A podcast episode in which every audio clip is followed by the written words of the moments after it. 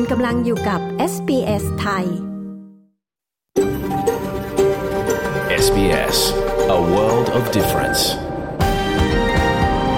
You're with SBS Thai on mobile, online and on radio คุณกำลังฟัง SBS ไทยทางโทรศัพท์มือถือออนไลน์และวิทยุเราขอรำลึกถึงเจ้าของดั้งเดิมของดินแดนที่เรากำลังออกอากาศในวันนี้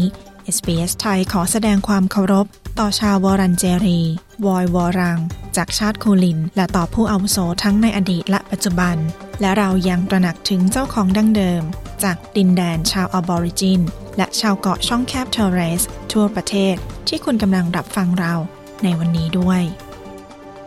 สวัสดีค่ะคุณกำลังฟังรายการ SBS ไทยนะคะคืนวันจันทร์ที่3กรกฎาคมพุทธศักราช2566คริสตศักราช2023กับดิฉันชลดากรมยินดีค่ะเรากำลังออกอากาศสดนะคะจากห้องส่งที่เมืองเมลเบิร์นประเทศออสเตรเลียครึ่งปีแรกผ่านไปแล้วนะคะไปฟังตัวอย่างรายการคืนนี้กันค่ะ One of the most important things that my old teacher said to me was give it away to keep it,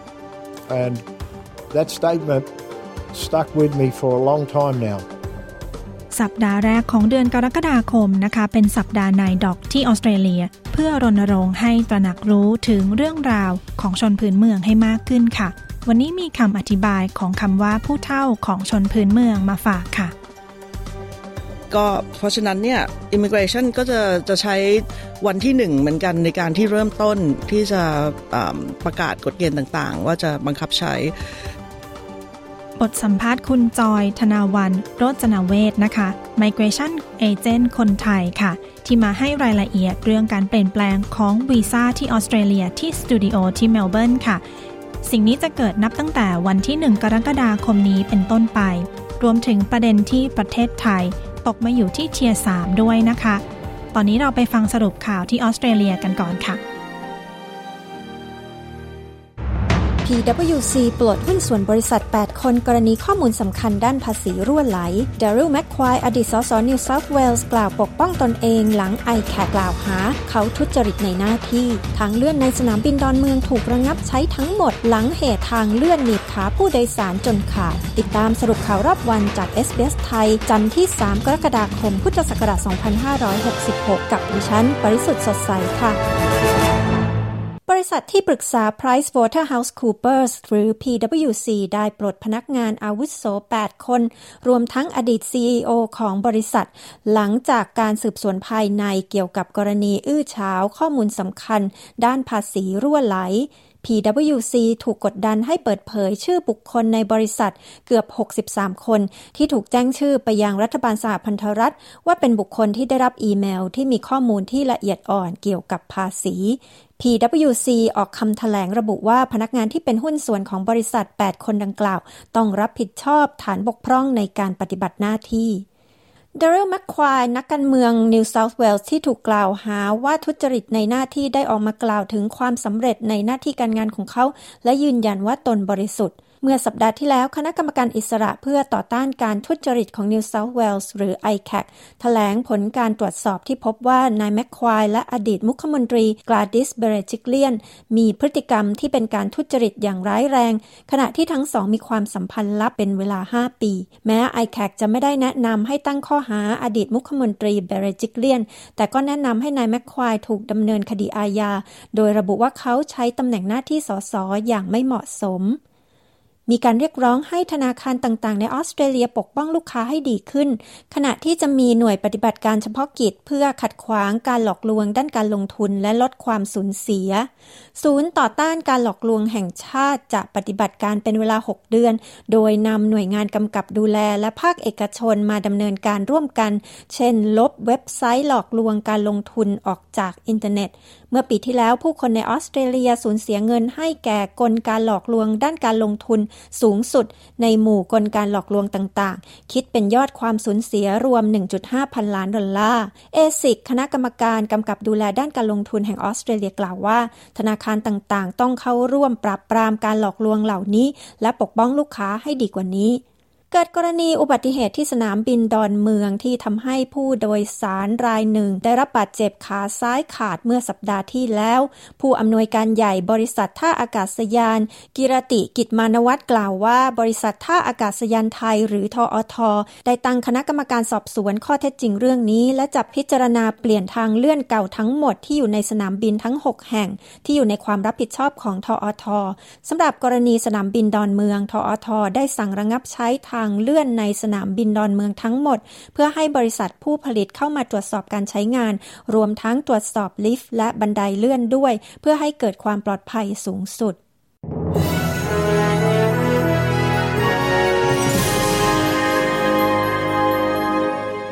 อัตราแลกเปลี่ยนเงินตราระหว่างประเทศวันนี้1ดอลลาร์สหรัฐแลกเป็นเงินไทยได้ 35.30 สตางค์1ดอลลาร์ออสเตรเลียแลกเป็นเงินไทยได้ 23.46 สตางค์1ดอลลาร์ออสเตรเลียแลกเป็นเงินดอลลาร์สหรัฐได้67เซนต์ค่ะ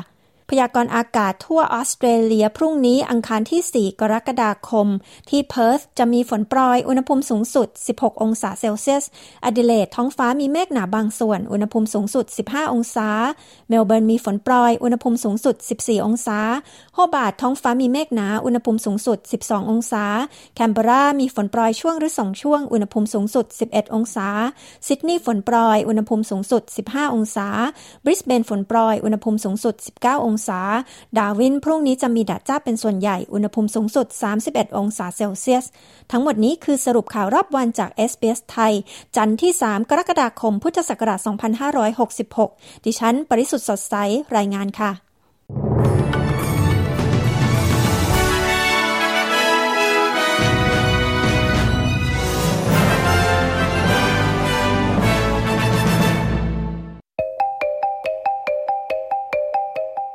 ข่าวสายตรงจากประเทศไทยนะคะในวันแรกของสัปดาห์นี้จับตาการประชุมสภาผู้แทนราษฎรครั้งแรกหลังจากที่การเลือกตั้งล่าสุดเสร็จสิ้นไปพรรคเพื่อไทยกับพรรคก้าวไกลตกลงกันได้หรือไม่และเรื่องการเดินทางกลับบ้านของช้างพลายศักดิ์สุรินทร์จากประเทศศรีลังกาคุณยศวัฒน์พงษ์ประภาสผู้สื่อข่าวของ SBS ประจำประเทศไทยมีรายละเอียดค่ะสวัสดีค่ะคุณยศวัฒน์การประชุมสภาผู้แทนราษฎรเพื่อเลือกประธานและรองประธานสภาในวันพรุ่งนี้นะคะมีขั้นตอนเป็นอย่างไรบ้างคะสวัสดีครับคุณผู้ฟังทุกท่านการประชุมสภานัดแรกเพื่อเลือกประธานและรองประธานสภา2คนนั้นขั้นแรกคือเลขาธิการสภาผู้แทนราษฎรจะเชิญสมาชิกสภาผู้แทนราษฎรหรือสสผู้ที่มีอายุสูงสุดเป็นประธานการประชุมชั่วคราวซึ่งในครั้งนี้จะเป็นพลตำรวจโทวิโรจน์เปาอินสสพรรคเพื่อไทยซึ่งอาวุโสสูงสุดอายุ89ปีจากนั้นเข้าสู่การเลือกประธานสภาโดยสมาชิกแต่ละคนมีสิทธิ์เสนอชื่อประธานสภาได้คนละ1ชื่อจะเสนอพรรคเดียวกันหรือต่างพรรคก็ได้และต้องมีจำนวนสมาชิกรับรองไม่น้อยกว่า20คนจากนั้นให้ผู้ถูกเสนอชื่อกล่าวแสดงวิสัยทัศน์ต่อที่ประชุมภายในระยะเวลาที่ประธานกำหนดโดยไม่มีการอภิปรายถ้ามีการเสนอชื่อผู้ใดเพียงชื่อเดียวให้ถือว่าผู้ถูกเสนอชื่อนั้นเป็นผู้ได้รับเลือกแต่ว่าหากมีการเสนอชื่อหลายชื่อให้ออกเสียงลงคะแนนเป็นการลับและผู้ได้คะแนนสูงสุดจะได้รับเลือกเป็นประธานซึ่งไม่จำเป็นจะต้องมีเสียงเกินกึ่งหนึ่งของสภาจากนั้นให้ประธานประกาศชื่อผู้ได้รับเลือกต่อที่ประชุมทางนี้ครับสำนักงานเลขาธิการสภาผู้แทนราษฎรประเมินว่าจะใช้เวลาเพื่อเลือกทั้ง3ตำแหน่งประมาณ6ชั่วโมงหรือว่าอาจจะเร็วกว่านั้นทางพรรคเพื่อไทยและพรรคก้าวไกลสามารถตกลงกันได้ไหมคะว่าจะให้พรรคไหนได้ตำแหน่งนี้ไปค่ะเป็นเรื่องความเห็นต่างมาพรรคใหญ่สำหรับบุคคลที่จะมาเป็นประธานสภาซึ่งก้าวไกลอ้างความชอบธรรมในฐานะพรรคอันดับ1ควรได้ตำแหน่งนี้ไปแต่ทางเพื่อไทยเห็นว่าควรให้ประธานสภามาจากพรรคเพื่อไทยที่มีบุคลากรที่มีประสบการณ์แม่นข้อบังคับอีกทั้งจำนวนสสของเพื่อไทยก็น้อยกว่าพรรคก้าวไกลเพียง10คนเท่านั้นก็ถือว่าไม่ได้มากมายอะไรขณะที่พรรคร่วมตั้งรัฐบาลพร้อมโหวตให้กับบุคคลที่ทั้งเพื่อไทยและก้าวไกลเห็นตรงกันซึ่งเมื่อวานมีการประชุมร่วมกันของ8พรรคร่วมตั้งรัฐบาลที่พรรคก้าวไกลครับซึ่งประเด็นสำคัญที่สื่อจับตาคือเรื่องของตำแหน่งประธานสภาเมื่อวานนี้นายพิธาลิ้มเจริญรัตน์หัวหน้าพรรคก้าวไกลกล่าวหลังการประชุมว่าที่ประชุมได้หารือเรื่องดังกล่าวกันเล็กน้อยทุกอย่าง เป็นไปในทิศทางที่ดีมีความคืบหน้าขึ้นเรื่อยๆซึ่งต้องให้เกียรติพรรคเพื่อไทยที่มีการประชุมสสเพื่อหาข้อสรุปเรื่องตำแหน่งประธานสภากันในวันนี้ขณะที่นายแพทย์ชลน่านสีแก้วหัวหน้าพรรคเพื่อไทยกล่าวว่าพรรคเพื่อไทยมีความหลากหลายมีความเห็นต่างภายในพรรคดังนั้นการทำงานภายในต้องอาศัยข้อบังคับพรรคซึ่งข้อสรุปเรื่องประธานสภาจะมีการนำเข้าสู่กระบวนการขอความเห็นร่วมสมาชิกที่เป็นสสและกรรมการบริหารพรรคซึ่งวันนี้ครับพรรคเพื่อไทยมีการประชุมทั้งกรรมการบริหารพรรคและสสของพรรคเพื่อหาข้อสรุปในเรื่องนี้นะครับมีรายงานว่าพรรคเพื่อไทยเตรียมเสนอนายวันมูฮัมหมัดนอมัทาหัวหน้าพรรคประชาชาติเป็นประธานสภา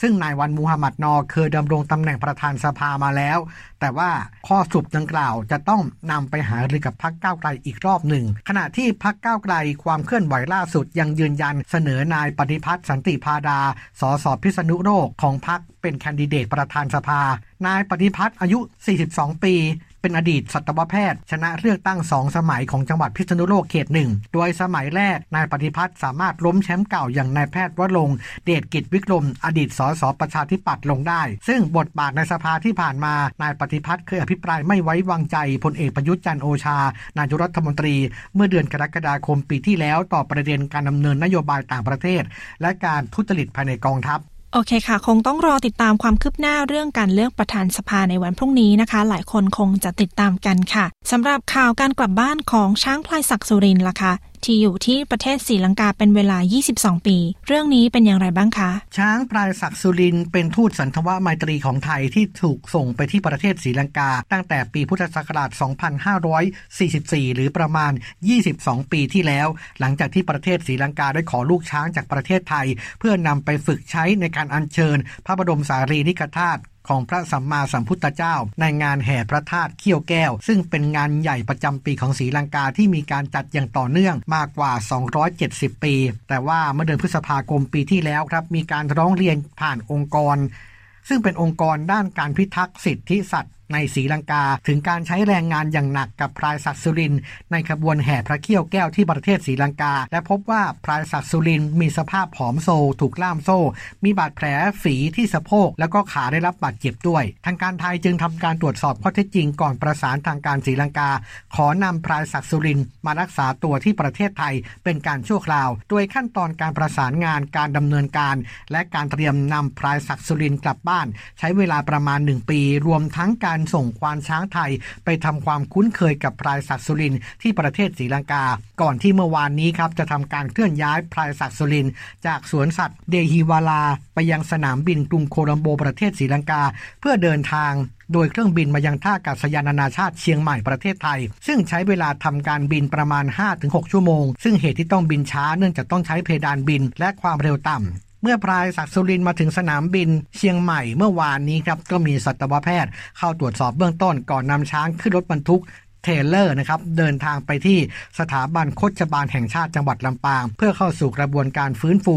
การทำความคุ้นเคยกับสภาพแวดล้อมขั้นตอนดังกล่าวในการทำความคุ้นเคยการฟื้นฟูจะใช้เวลาประมาณ1เดือนภายใต้ระเบียบการควบคุมโรคระบาดสัตว์ของกรมปศุสัตว์เพื่อป้องกันโรคติดต่อบางชนิดในช่วงนี้ครับทางรัฐบาลเองขอความร่วมมือประชาชนงดเยี่ยมนะครับแต่มีกล้องวงจรปิดติดตามอากับกิริยาและกิจกรรมของพลายศักดิ์สุรินทร์ตลอดเวลามีช่องทางให้ประชาชนสามารถติดตามผ่าน Facebook ไลฟ์ของพลายศักดิ์สุรินทร์ได้นะครับรวมแล้วการเดินทางจากสวนสัตว์ในศรีลังกาถึงสถาบันโฆษบาลจังหวัดลำปางใช้เวลาประมาณ16ชั่วโมงด้วยกันและวันนี้อาการล่าสุดของพลายศักดิ์สุรินทร์เรียกได้ว่าสดชื่นขึ้นกินอาหารได้มากขึ้นและทีมสัตวแพทย์ได้เข้าตรวจร่างกายเพื่อพิจารณาว่าจะต้องรักษาอาการบาดเจ็บหรืออาการเจ็บป่วยอย่างไรบ้างทั้งฝีที่สะโพก2ข้างรวมถึงขาหน้าซ้ายที่งอไม่ได้ทั้งนี้ครับหลังจากฟื้นฟูครบ1เดือนแล้วจะให้พลายศักดิ์สุรินทร์ออกมาอยู่ปะปนกับช้างเชือกอื่นๆที่อยู่ในสถาบันโฆษบาลส่วนขั้นตอนทั้งหมดเมื่อวาน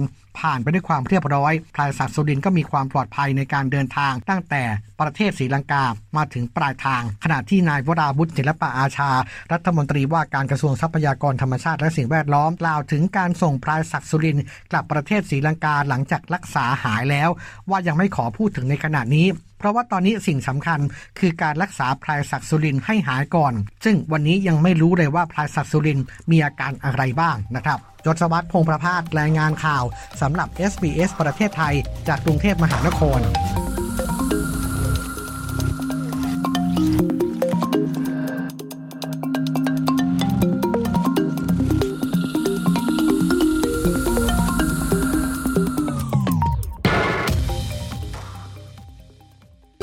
คุณกำลังอยู่กับ SBS ไทยคุณกำลังฟังรายการ SBS ไทยเรากำลังออกอากาศสดจากห้องส่งที่เมืองเมลเบิร์นประเทศออสเตรเลียค่ะ SBS ไทยออกอากาศสดทุกคืนวันจันทร์และวันพฤหัสบดีเวลา 4 ทุ่มของออสเตรเลียนะคะและทุกคืนวันจันทร์กับดิฉันชลดากรมยินดีค่ะฟังรายการสดได้ผ่านช่อง SBS Radio ช่องที่ 2ทั้งทางโทรทัศน์ดิจิทัลเลือกช่อง 38หรือผ่านแอป SBS Audio ค่ะรายการย้อนหลังฟังผ่านพอดคาสต์ได้ทุกแพลตฟอร์มนะคะหรือทางเว็บไซต์ www.sbs.com.au/thai ค่ะตอนนี้ไปฟังเรื่องของผู้เฒ่าที่เป็นชนพื้นเมืองนะคะพวกเขามีความสำคัญอย่างไรเรามีรายละเอียดมาฝากค่ะ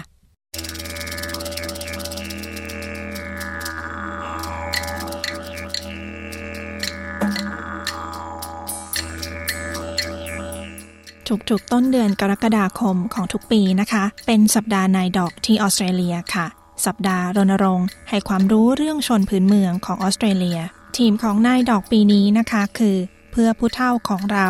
คุณเจนิเฟอร์เชลเลอร์และคุณมาเซลัสเอนาลังกาผู้สื่อข่าวของ SBS อธิบายว่าเป็นการยกย่องผู้ที่มีความรู้ทางวัฒนธรรมผู้บุกเบิกครูผู้นำและผู้รอดชีวิตที่วางรากฐานไว้ให้คนรุ่นหลังสืบไปดิฉันชลดากรมยินดี SBS ไทยเรียบเรียงและนำเสนอค่ะ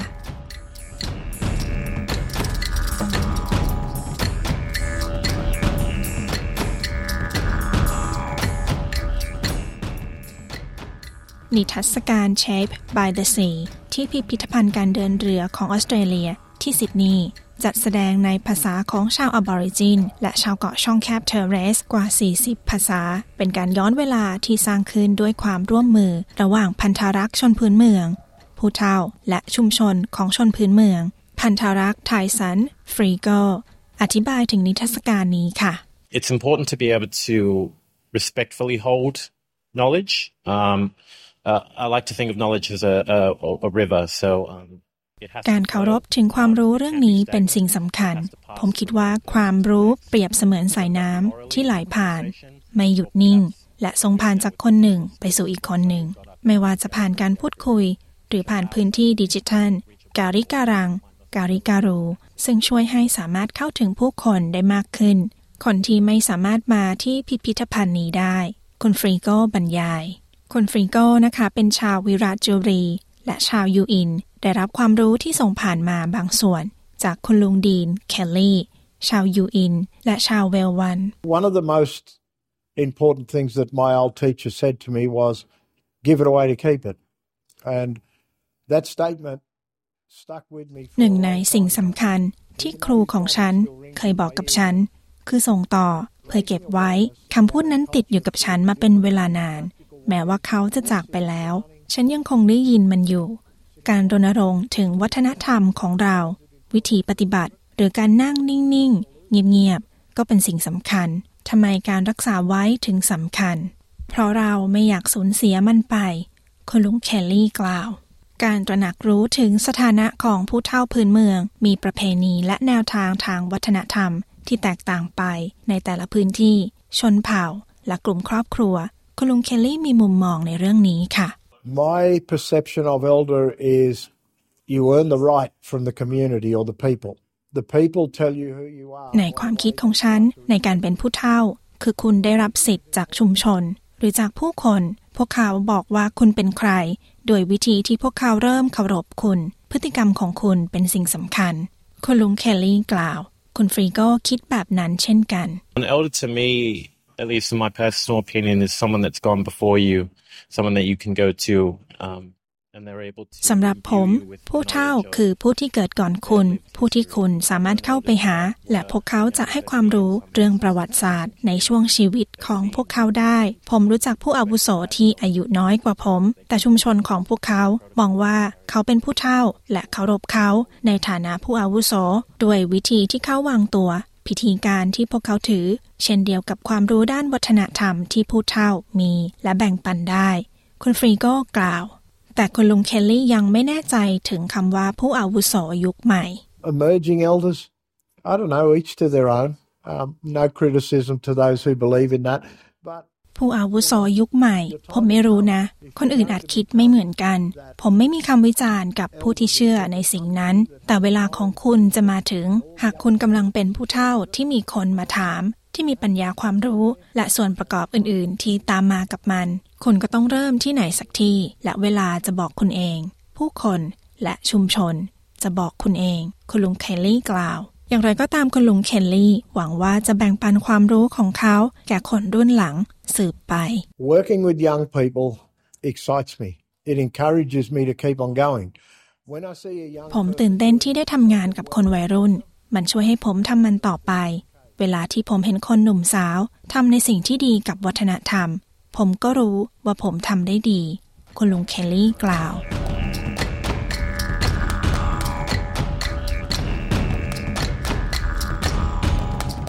ที่จบไปนั้นคือความหมายของผู้เฒ่าพื้นเมืองเนื่องในสัปดาห์ในดอกสัปดาห์รณรงค์ให้ความรู้เรื่องชนพื้นเมืองของออสเตรเลียปีนี้มีระหว่างวันที่2ถึง9กรกฎาคมค่ะคุณเจนิเฟอร์เชอร์เรอร์และคุณมาเซลัสเอนาลังการายงานดิฉันชลดากรมยินดี SBS ไทยเรียบเรียงและนำเสนอค่ะ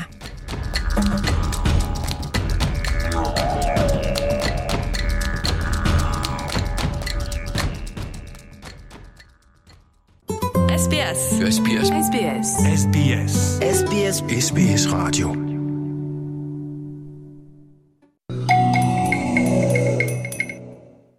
คุณกำลังฟังรายการ SBS ไทยอยู่นะคะเรากำลังออกอากาศสดอยู่ในออสเตรเลียกับดิฉันชลดากรมยินดีค่ะตอนนี้ไปฟังบทสัมภาษณ์ของ Migration Agent คนไทยนะคะมาอัปเดตการเปลี่ยนแปลงเรื่องวีซ่าที่ออสเตรเลียของปีนี้ค่ะ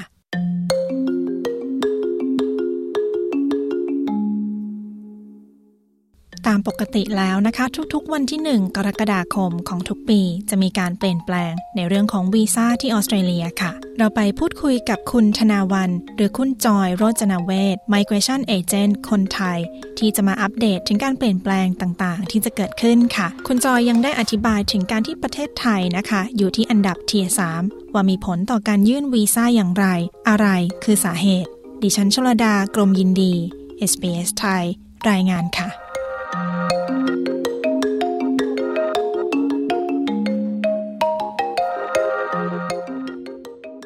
ะสวัสดีค่ะตอนนี้เราก็อยู่กับคุณธนาวันหรือคุณจอยโรจนเวชนะคะคุณธนาวันเข้ามาให้สัมภาษณ์ที่สตูดิโอที่เมลเบิร์นเพื่อที่จะอัปเดตเรื่องของการเปลี่ยนแปลงวีซ่าหลักๆนะคะสวัสดีค่ะคุณธนาวันค่ะสวัสดีค่ะคุณชลดาเรียกสั้นๆว่าพี่จอยแล้วกันนะคะดีค่ะโอเคค่ะแล้วพี่เรียกสั้นๆว่าเชอรี่ได้ไหมได้ขอบคุณค่ะด้วยความที่วันที่1กรกฎาคมเนี่ยค่ะของทุกปีเนี่ยก็จะมีการเปลี่ยนแปลงในเรื่องของวีซ่าทีนี้ด้วยความที่พี่จอยมาที่นี่อะค่ะก็อยากจะให้ช่วยอัปเดตการเปลี่ยนแปลงเรื่องหลักๆกันนะคะตั้งที่จะเกิดขึ้นตั้งแต่วันที่1กรกฎาคมนี้หน่อยค่ะค่ะก็ในออสเตรเลียเนี่ยถ้าช่วงวันที่30มิถุนายนก็เราจะถือว่าเป็น end of financial year นะแบบว่าเป็นปิดปีของแต่ละปี1กรกฎาคมจะเป็นจุดเริ่มต้นของการเสร็จเรื่องต่างๆในออสเตรเลียไม่ว่าจะเป็นเรื่องทางบัญชีแล้วก็กฎเกณฑ์ต่างๆก็จะเริ่มมีผลบังคับใช้1กรกฎาคมก็เพราะฉะนั้นเนี่ยimmigration ก็จะใช้วันที่1เหมือนกันในการที่เริ่มต้นที่จะประกาศกฎเกณฑ์ต่างๆว่าจะบังคับใช้วันนี้พี่จะคุยเรื่องเฉพาะที่เกี่ยวกับนักเรียนกันแล้วกันนะคะนักเรียนต่างชาติเพราะว่าจริงๆแล้วการเปลี่ยนแปลงมันเกิดขึ้นกับทุกวงการเริ่มตั้งแต่วันที่1เนี่ยแต่ว่าเอาเฉพาะที่เกี่ยวกับนักเรียนดีกว่าถ้าสมมุตินักเรียนเนี่ยจะมาเรียนต่อคือมีความตั้งใจจะเรียนต่อในออสเตรเลียหรือว่านักเรียนที่ต้องต่อวีซ่าในออสเตรเลียที่อยู่ที่นี่อยู่แล้วเนี่ยก็คิดว่าเรื่องนี้ก็น่าจะเป็นอะไรที่ควรจะรับทราบไว้นะคะแรกสุดเลยเนี่ยเริ่มที่ work out restrictions ก่อนคือสำหรับนักเรียนที่จะเริ่มมีผลบังคับใช้ว่าต่อไปนี้ทำงานได้48ชั่วโมงต่อ2สัปดาห์ two weeks fortnightly ก็ทำได้48ชั่วโมงนะคะแล้วก็ fortnight เนี่ยก็จะเริ่มนับตั้งแต่วันจันทร์ถึงวันอาทิตย์จันทร์อังคารพุธพฤหัสศุกร์เสาร์อาทิตย์เนี่ยก็ถือเป็น1อาทิตย์ แล้วก็อีกอาทิตย์หนึ่งก็ถือเป็น fortnightly นะคะแล้วทำได้รวมแล้ว48ชั่วโมงสรุปง่ายๆคืออาทิตย์ละ24ชั่วโมงค่ะซึ่งจะเริ่มใช้ตั้งแต่วันที่1กรกฎาคมคือตอนนี้นักเรียนที่อยู่ที่นี่อยู่แล้วจะเข้าใจว่าทำงานได้เต็ม full time no ไม่มีคือทำงาน unlimited hours ในขณะนี้เพราะว่าในช่วง pandemic เนี่ยช่วง COVID-19 เนี่ยรัฐบาลก็มีคล้ายๆว่าผ่อนผันให้ว่าทำงานได้เต็มที่เลยเพราะมันเป็นช่วงไม่ธรรมดาแต่ตอนเนี้ยถึงเวลาที่ต้องจบแล้วว่ากลับมาเหมือนเดิมคือต้องมีข้อกำหนดว่านักเรียนต่างชาติทำงานได้แค่48ชั่วโมงต่อ2สัปดาห์แล้วก็การเปลี่ยนแปลงข้อที่2คือ additional 2 years of post study work visa หมายถึงว่านักเรียนต่างชาติที่เรียนเฉพาะทางในวิชา category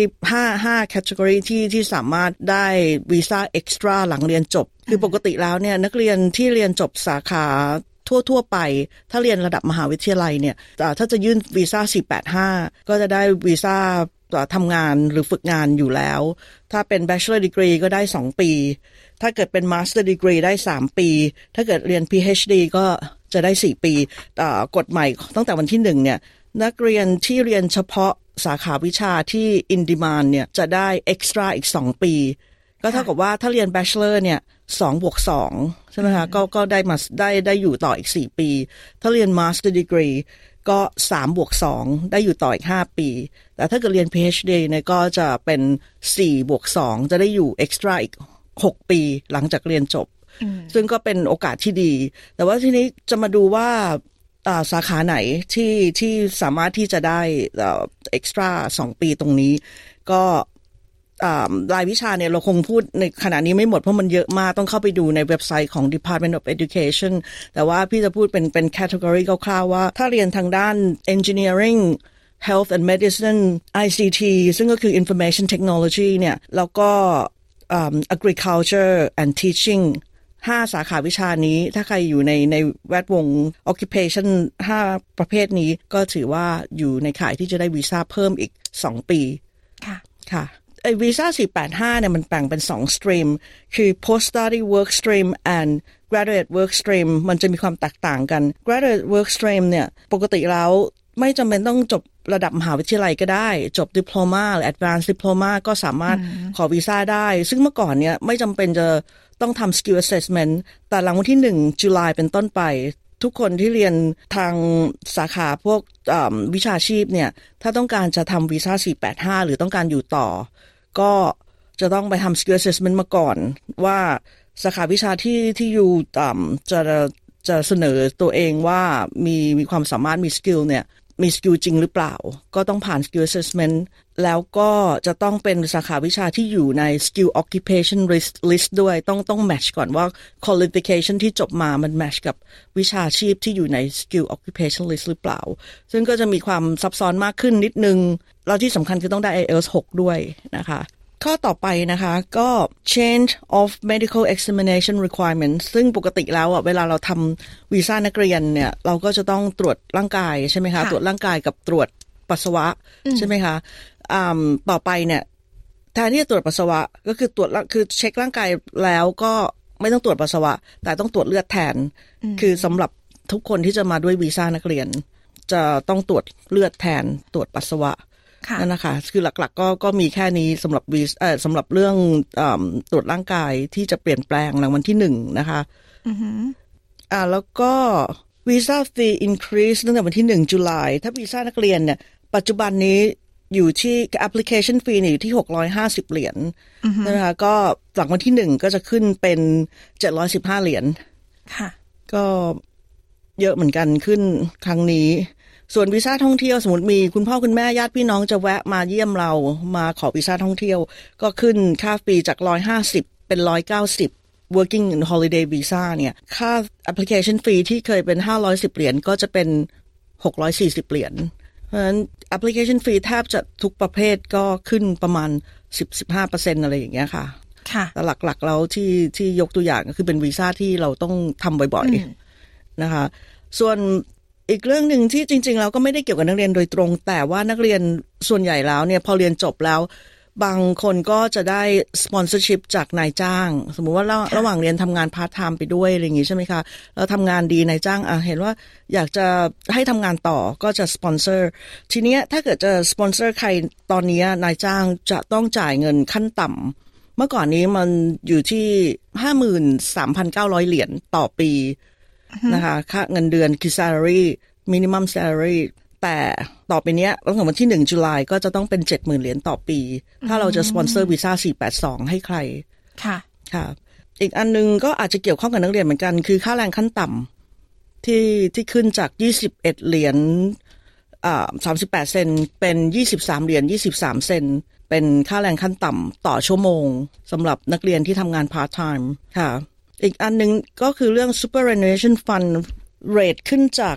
10.50% เป็น 11% คือนักเรียนก็มีก็ eligible ที่จะต้องได้ต้อง entitled ที่จะได้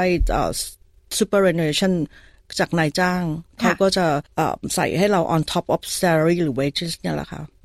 หลักๆก็มีแค่เนี้ยค่ะที่ในการเปลี่ยนแปลงของวันที่1ตุลาคมที่กำลังจะเกิดขึ้นได้ค่ะขอถามย้อนกลับไปในเรื่องของอาจจะมีบางคนที่ไม่ทราบนะคะในเรื่องของวีซ่าที่ได้ขอได้หลังเรียนจบเนี่ยพอได้วีซ่านี้หลังเรียนจบเนี่ยอันนี้สำหรับคนที่ไม่ทราบเรื่องนะคะคือจะสามารถทำงาน full time ได้ใช่ไหมคะใช่ค่ะโอเคค่ะวีซ่า subclass 485เนี่ยคือเป็นวีซ่าที่จริงๆแล้วจะทำอะไรก็ได้จะทำงาน full time หรือจะฝึกงานหรือจะเรียนต่อ professional year หรือจะอะไรก็แล้วแต่เขาก็จะให้นักเรียนเนี่ยมีเวลาหรือจะเก็บหลักฐานเพื่อจะยื่น PR ต่อก็ทำได้ค่ะค่ะคุณกำลังฟังรายการ SBS ไทยกับดิฉันชลดากรมยินดีนะคะเรากำลังพูดคุยอยู่กับคุณจอยธนาวันโรจนเวช Migration Agent คนไทยที่มาอัปเดตในเรื่องของการเปลี่ยนแปลงเรื่องวีซ่าที่ออสเตรเลียที่จะมีผลตั้งแต่วันที่1 กรกฎาคมนี้เป็นต้นไปค่ะท่านี้ขอเน้นตรงเรื่องของวีซ่านักเรียนนิดนึงนะคะจากที่ตอนนี้เนี่ยค่ะประเทศไทยตอนนี้รู้สึกว่าอยู่ที่เทียร์3ใช่ไหมคะช่วยอธิบายรายละเอียดการที่ประเทศไทยอยู่เทียร์3หน่อยค่ะว่าคืออะไรยังไงคะค่ะคือ risk rating ของแต่ละประเทศเนี่ยต่างกัน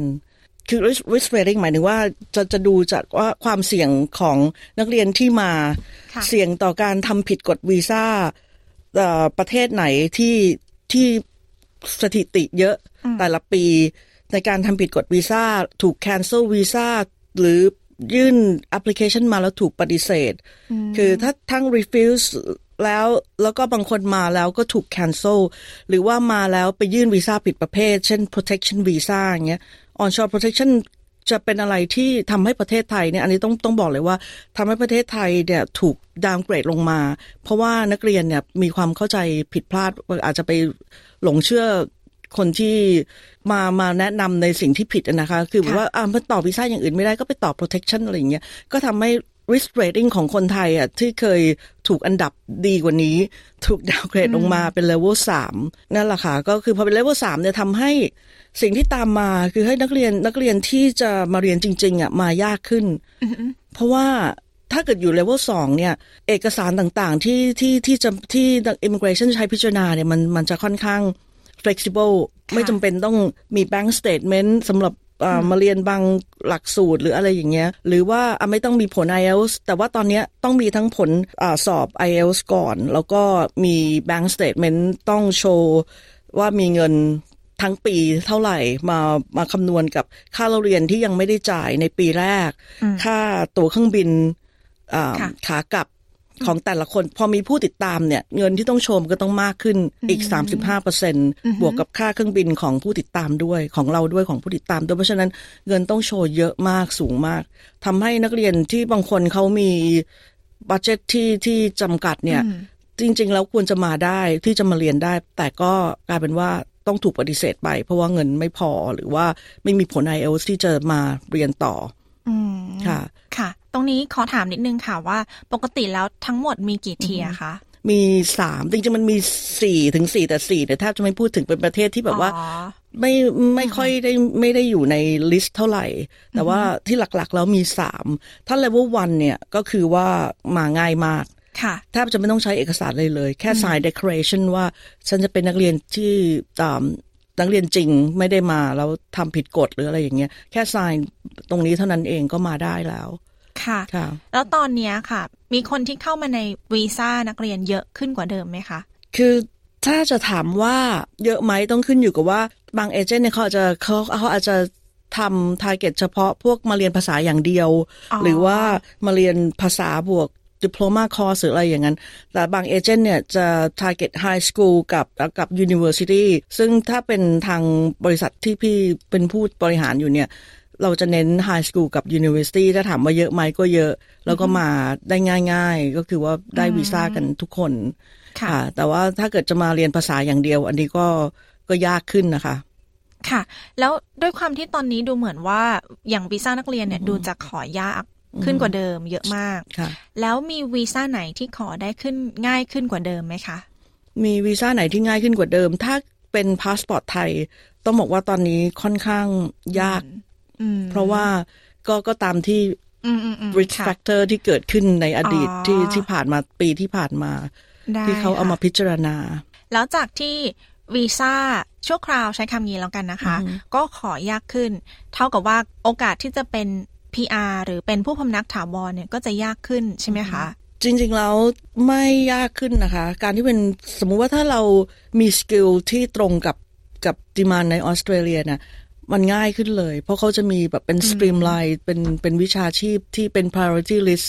สำหรับ immigration พิจารณาให้คนที่มีสกิลที่แมทช์กับความต้องการของประเทศนี้ได้ง่ายๆส่วนวีซ่าถาวรใน category อื่นๆหรือ subclass อื่นๆเช่น partner visa หรือว่าเป็น sponsorship visa เนี่ยแต่ถามว่าง่ายไหมหรือยากไหมเนี่ยขึ้นอยู่กับ case by case basis แต่ส่วนใหญ่แล้วก็ถ้าเกิดคุณสมบัติตรงก็ได้ทั้งนั้นแหละค่ะเพราะว่าจริงๆแล้วประเทศนี้ก็ยังต้องการคนที่มีสกิลสูงเข้ามาช่วยพัฒนาประเทศอยู่ค่ะยังขาดแคลนแรงงานอยู่ว่ายังคิดว่าน่าจะง่ายขึ้นด้วยซ้ำหลังจากวันที่1 ตุลาคมสำหรับผู้ที่มีสกิลนะคะอ๋อโอเคค่ะสุดท้ายแล้วนะคะช่วยแนะนำคนไทยที่อยากจะมาออสเตรเลียนะคะที่ฟังตรงนี้อยู่ไม่ว่าจะมาเที่ยวหรือมาทำงานถ้าจะต้องการปรึกษา migration agent เนี่ยค่ะต้องตรวจสอบยังไงคะเพื่อที่จะไม่ให้มีปัญหาหรือว่าใช้คำง่ายๆว่าถูกหลอกแล้วกันค่ะค่ะก็อย่างที่เราเห็นกันในข่าวนะคะว่าคนไทยโดนลอยแพจ่ายเงินแล้วมาไม่ได้เพราะว่ามีคนไปขายฝันว่ามาแล้วมาได้งานทำงานง่ายๆอะไรอย่างเงี้ยได้เงินสูงจริงๆแล้วความเป็นจริงมันไม่ได้เป็นอย่างนั้นมันไม่ได้แบบง่าย straightforward ขนาดนั้นเราต้องมาดูก่อนว่างานที่เขามาเนี่ยมันคืองานอะไรแล้วตัวเขามีคุณสมบัติแบบไหนแล้วนายจ้างมีตัวตนจริงหรือเปล่าหรือว่าถ้าพูดถึงว่าวีซ่านักเรียนก็ตามเนี่ยนะคะก่อนอื่นเนี่ยเราต้องตรวจสอบก่อนว่าโรงเรียนที่เอเจนต์เขาแนะนำเนี่ยมันมีจริงไหมแล้ว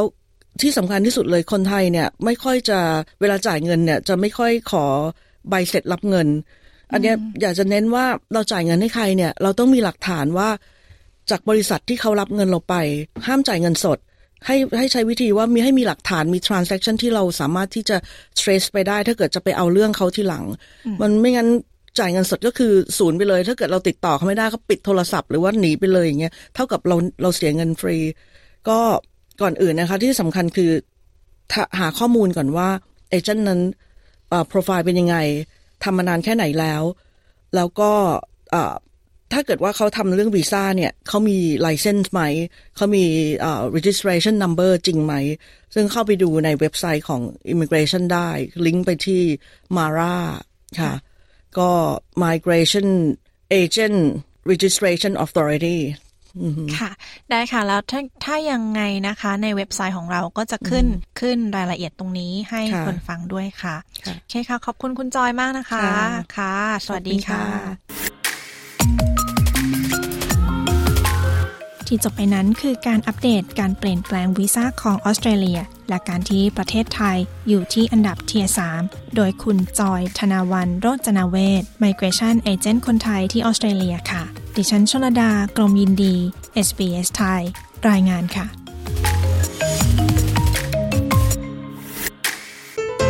คุณ กำลังฟัง SBS Thai You're listening to SBS Thai คุณกำลังฟัง SBS Thai นะคะกับดิฉันชลดากลมยินดีค่ะหน้าหนาวนี้ทุกบ้านอาจจะใช้ไฟฟ้ามากขึ้นกว่าเดิมนะคะช่วงของการเรียนภาษาอังกฤษวันนี้ค่ะเป็นคำศัพท์และบทสนทนานะคะเพื่อคุยกับบริษัทที่ให้บริการไฟฟ้าและราคาค่าไฟค่ะ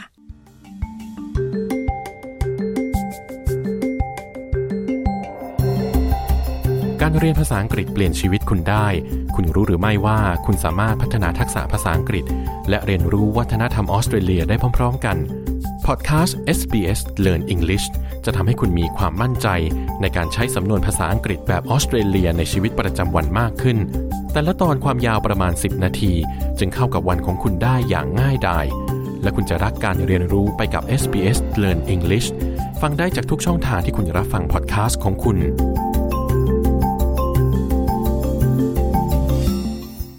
Today, we are practicing phrases you can use when you are talking about saving on electricity.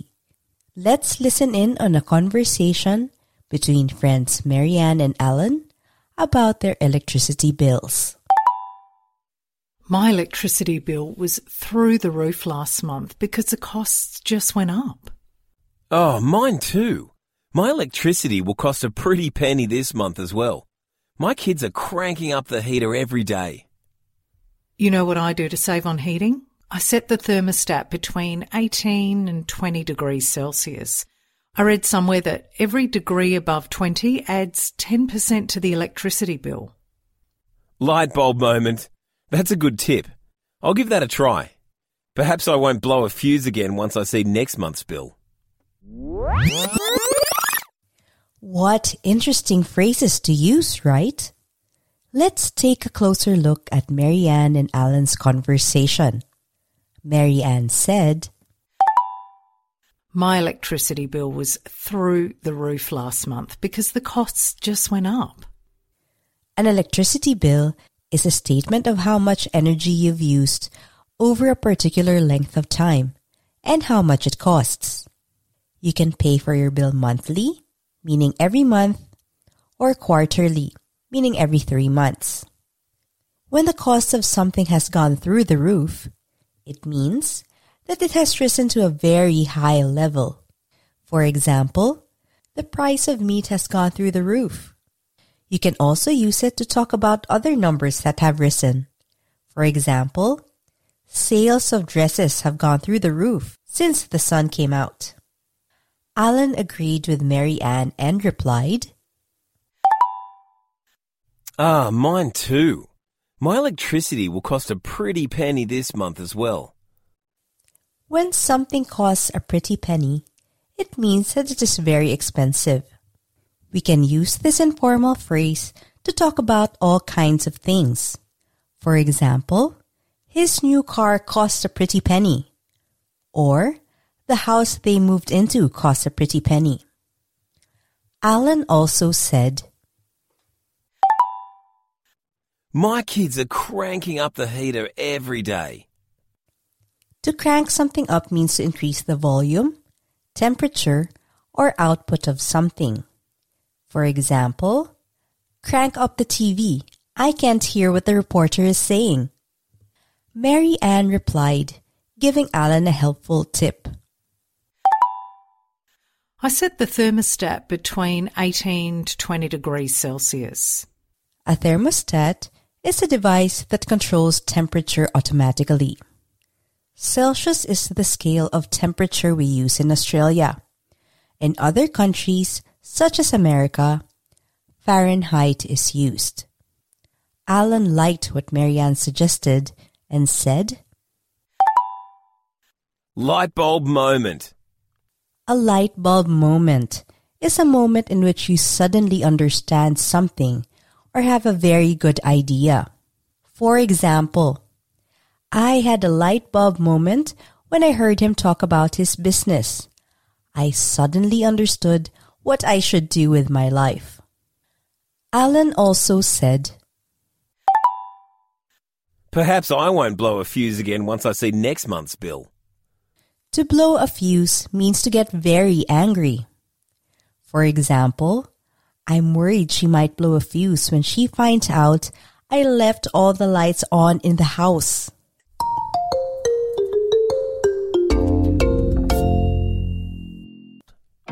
That's all we have for today. Now head to sbs.com.au/learn English and test your listening and understanding skills with our quiz. There you can also find additional learning notes and transcripts. If you would like to get in touch with us, send us an email at learnenglish@sbs.com.au or reach out on Facebook. We are SBS Learn English. Thank you for listening. This was the SBS Learn English podcast. Subscribe so you don't miss an episode, or reach out on Facebook. We are SBS Learn English.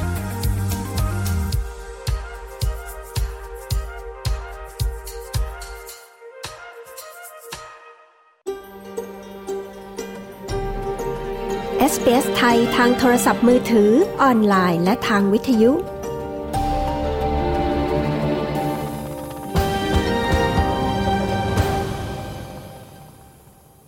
คุณผู้ฟังคะรายการ SBS ไทยคืนนี้หมดเวลาลงแล้วนะคะดิฉันชลดากรมยินดีและทีมงานในห้องส่งค่ะต้องขอลาคุณผู้ฟังไปก่อนพบกันใหม่นะคะทุกคืนวันจันทร์และวันพฤหัสบดีเวลา 4:00 น.ตรงตามเวลาของเมืองซิดนีย์และเมลเบิร์นค่ะขอบคุณทุกท่านที่ติดตามรับฟังนะคะทั้งรายการสดและรายการย้อนหลังพบกันใหม่ในวันจันทร์หน้านะคะคืนนี้ราตรีสวัสดิ์ค่ะต้องการฟังเรื่องราวน่าสนใจแบบนี้อีกใช่ไหมฟังได้ทาง Apple Podcast Google Podcast Spotify หรือที่อื่นๆที่คุณฟัง podcast ของคุณ